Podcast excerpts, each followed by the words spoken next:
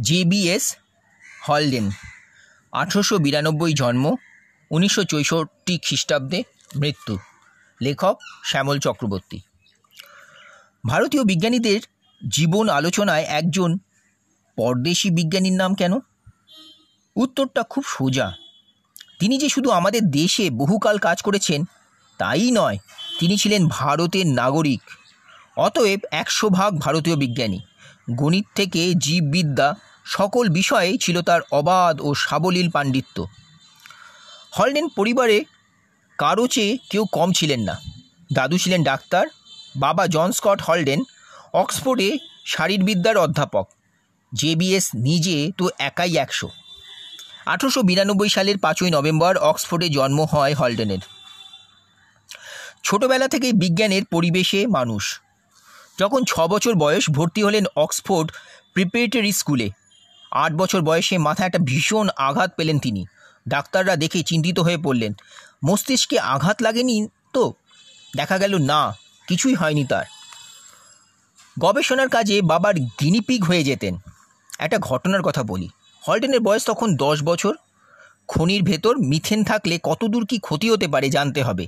ছেলেকে নিয়ে বাবা সেখানে হাজির। জুলিয়াস সিজার থেকে মুখস্থ বলতে বললেন ছেলেকে।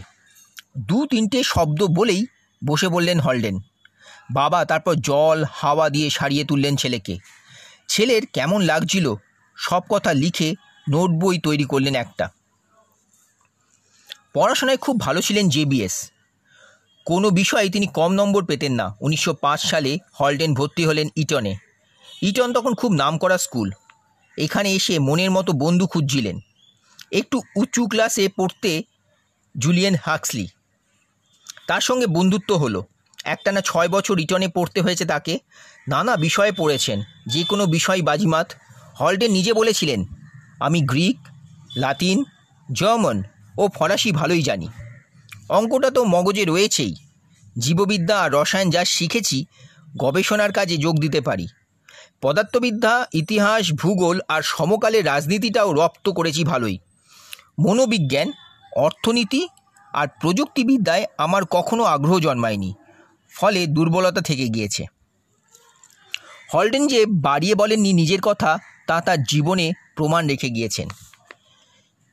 ইটনের পালা শেষ হলো, সেটা উনিশশো এগারো সাল। ভর্তি হলেন এসে নিউ কলেজে। বৃত্তি পাচ্ছিলেন হলডেন। এক বছরের মধ্যে গণিত নিয়ে প্রথম শ্রেণীতে অনার্স পেলেন। পরের তিন বছর আর বিজ্ঞানের আঙিনায় গেলেন না। পড়তে থাকলেন গ্রিক আর লাতিন এখানেও প্রথম শ্রেণির অনার্স। ইটানে তার ভালো লাগতো না।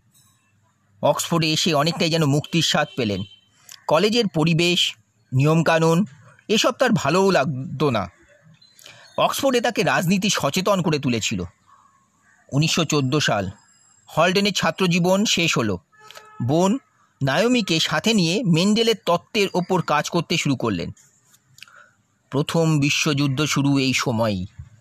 সরাসরি ব্ল্যাক ওয়াচ নামে স্কটিশ রেজিমেন্টে যোগ দিলেন হলডেন। যুদ্ধে আহত হলেন। ওই সময় বোন নায়মির সঙ্গে যা আলোচনা হয়েছিল তাই দিয়ে একটা গবেষণাপত্র লিখে ফেললেন। সেরে উঠে আবার মেসোপোটেমিয়ার যুদ্ধে গিয়েছিলেন, আবার আহত হলেন। জাহাজে করে ভারতবর্ষে এলেন হলডেন। পুনার হাসপাতালে চিকিৎসা হলো, সেরে উঠেই তিনি উর্দু ভাষাটা শিখে ফেললেন। এরপর তিনি সিমলা গেলেন। প্রয়াগের কুম্ভমেলা ঘুরে দেখলেন। বোধ হয় দেশটাকে বুঝতে চেয়েছিলেন হলডেন। উনিশশো আঠারো সালে লন্ডনে ফিরে গেলেন তিনি।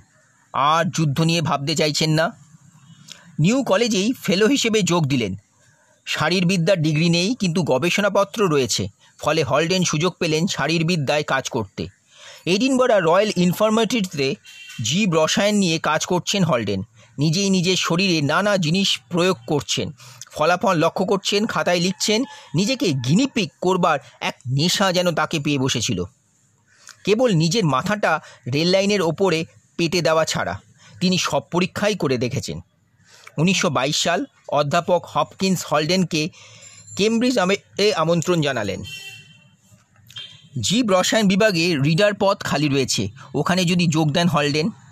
খুবই সম্মানিত ব্যক্তি হপকিন্স। একসময় রয়্যাল সোসাইটির সভাপতি হয়েছিলেন। নোবেল পুরস্কারও পেয়েছেন হপকিন্স। কেমব্রিজে রিডার পদে এসে যোগ দিলেন হলডেন। হপকিন্সের যোগ্য সহযোগী হিসেবে কাজ করছিলেন সাইট্রোক্রোম অক্সিডেস নামের একটা এনজাইম সে সময়ই বের করেছিলেন হলডেন। খুব দরকারি এই এনজাইম। থার্মোডাইনামিক্সের সূত্র মেনেই কাজ করে। এনজাইমের রাসায়নিক বিক্রিয়ার তত্ত্বকে হপকিন্স ও হলডেন অনেকটাই স্পষ্ট করে তুলেছিলেন। বহু বিজ্ঞানীর মতে, হলডেনের শ্রেষ্ঠতম কাজটি উনিশশো চব্বিশ সালে প্রকাশিত হয়। ডারউইনের তত্ত্বে রয়েছে স্বাভাবিক নির্বাচনের ধারণা। বংশগতি বিষয়ে কিছু বলা নেই। মেন্ডেলও যদি বংশগতির তত্ত্ব দিয়েছিলেন, সেটা জানতেন না ডারউইন। হলডেন গাণিতিক নিয়মে নিয়ম কাজে লাগিয়ে স্বাভাবিক ও কৃত্রিম নির্বাচনের তত্ত্বকে পরিপুষ্ট করেছিলেন। পৃথিবীতে প্রাণের সৃষ্টি কি করে হলো? খুঁজে বেড়াচ্ছিলেন অনেক বিজ্ঞানী। হলডেনও ছিলেন তাদের মধ্যে একজন। হিসেব নিকেশ করে একটা তত্ত্ব দাঁড় করিয়েছিলেন হলডেন। Primordial soup. এই তত্ত্ব জলে কোনো এক সময় কিছু জটিল অণু জট পাকিয়েছে। আর কোনো মাহেন্দ্রক্ষণে প্রাণের লক্ষণ দেখা গিয়েছে সেখানে। দেখা গেল একই সময়ে পৃথিবীর অন্য প্রান্তে সোভিয়েত থেকে এ আই অপারিন এক কথাই বলছেন। ফলে তৈরি হলো হলডেন অপারিন তত্ত্ব। লন্ডনের বিখ্যাত জন ইনস হর্টিকালচারাল ইনস্টিটিউশনে কিছুদিন কাজ করেছিলেন হলডেন। প্রিমুলা সাইনোসিস নামে একটা গাছ নিয়ে পরীক্ষা করছিলেন। বাগানে থাকে, রঙিন ফুল দেয়। হলডেন দেখিয়েছিলেন এই রং আসে কোথা থেকে। পাতায় যে রস বয়ে যায়, তা অম্লত্ব পাল্টে দেয় একটা জিন। যে কাজ ডরউইনের তত্ত্বকে দৃঢ় করেছিল, তা হলো প্রজননবিদ্যা বা জেনেটিক্সের কাজ। একটা সময় কিছু দেশে কেউ কেউ বলতেন অযোগ্যদের বাধ্যতামূলকভাবে বন্ধ করে দেওয়া হোক। রোগবাহী জিন রয়েছে, যে মানুষের তাকে তাড়িয়ে দেওয়া আবার পৃথিবী থেকে সরিয়ে ফেলো। এর প্রতিবাদ হিসেবে হলডেন লিখেছিলেন হেরিটি অ্যান্ড পলিটিক্স অন্ধ জাতীয়তাবাদীদের তীব্র আক্রমণ করেছিলেন হলডেনের এই বইয়ে। কার্ল মার্কস আদর্শ মনোপ্রাণে বিশ্বাস করতেন হলডেন। ব্রিটিশ কমিউনিস্ট পার্টির মুখপত্র ডেলি ওয়ার্কার এই নিয়মিত ছোট ছোট বিজ্ঞান নিবন্ধ লিখতেন। কিছু লেখা নানা নামে বই হয়ে বেরিয়েছে। সব এখনও বেরোয়নি। বিজ্ঞানহীনতাকে কিছুতেই প্রশ্রয় দিতেন না তিনি। লাইসেঙ্কো কাহিনী সে কথা প্রমাণ করে। সোভিয়েত বিজ্ঞানী লাইসেঙ্কো উদ্ভিদ প্রজনন সংক্রান্ত একটা মতামত রেখেছিলেন। ভুল কেউই করতে পারেন। তবে ভুল ধরিয়ে দিলে বিজ্ঞানের লোকদের শুধরে নেওয়া উচিত। লাইসেঙ্কো কিন্তু তার মতামতের থেকে এক চুলো নড়তে রাজি হলেন না। সবচেয়ে দুঃখ পেলেন হলডেন, যখন দেখলেন স্টালিন নিজেও লাইসেঙ্কোর মতো সমর্থন করে যাচ্ছেন। কমিউনিস্ট সদস্যপদ ছেড়ে দেন তিনি। পরে অবশ্য স্টালিন তার ভুল বুঝতে পেরেছিলেন। অন্যায়কে কখনো তিনি প্রশ্রয় দিতেন না। প্রতিবাদ করতেন। সুয়েজ খাল একসময় হয়ে ওঠে সারা পৃথিবীর রাজনীতির কেন্দ্রবিন্দু। হলডেন দেখলেন ব্রিটিশ সরকারের অভিমত চূড়ান্ত বিচারে পক্ষপাত দুষ্ট। অভিনব উপায়ে প্রতিবাদ জানালেন হলডেন। ব্রিটিশ নাগরিকত্ব পরিত্যাগ করলেন। উনিশশো সাতান্ন সালে ভারতে এসে নাগরিকত্ব গ্রহণ করেন, কিন্তু স্পষ্ট ভাষায় প্রতিবাদ করেন যারা তাদের শত্রুরও অভাব হয় না। তথ্যকে বিকৃত করে বলতে বাধে না। উনিশশো ছিয়ানব্বই সালে কেমব্রিজ বিশ্ববিদ্যালয়ে ডিকশনারি অফ সায়েন্টিস্ট প্রকাশ করেছে। সেখানে লেখা রয়েছে, সুয়েজ খাল নয়। প্রজনন বিদ্যা নিয়ে কাজ করার সুবিধে হবে বলে হলডেন ভারতে চলে গিয়েছিলেন। কেন?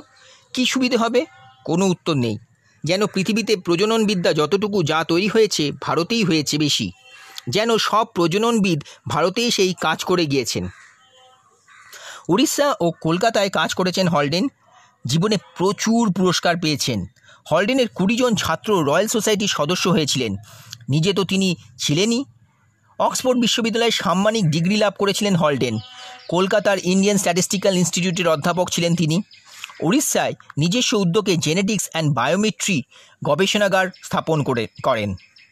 জনপ্রিয় বিজ্ঞানের লেখা লিখতে হয় কেমন করে হলডেন তার অন্যতম সার্থক উদাহরণ।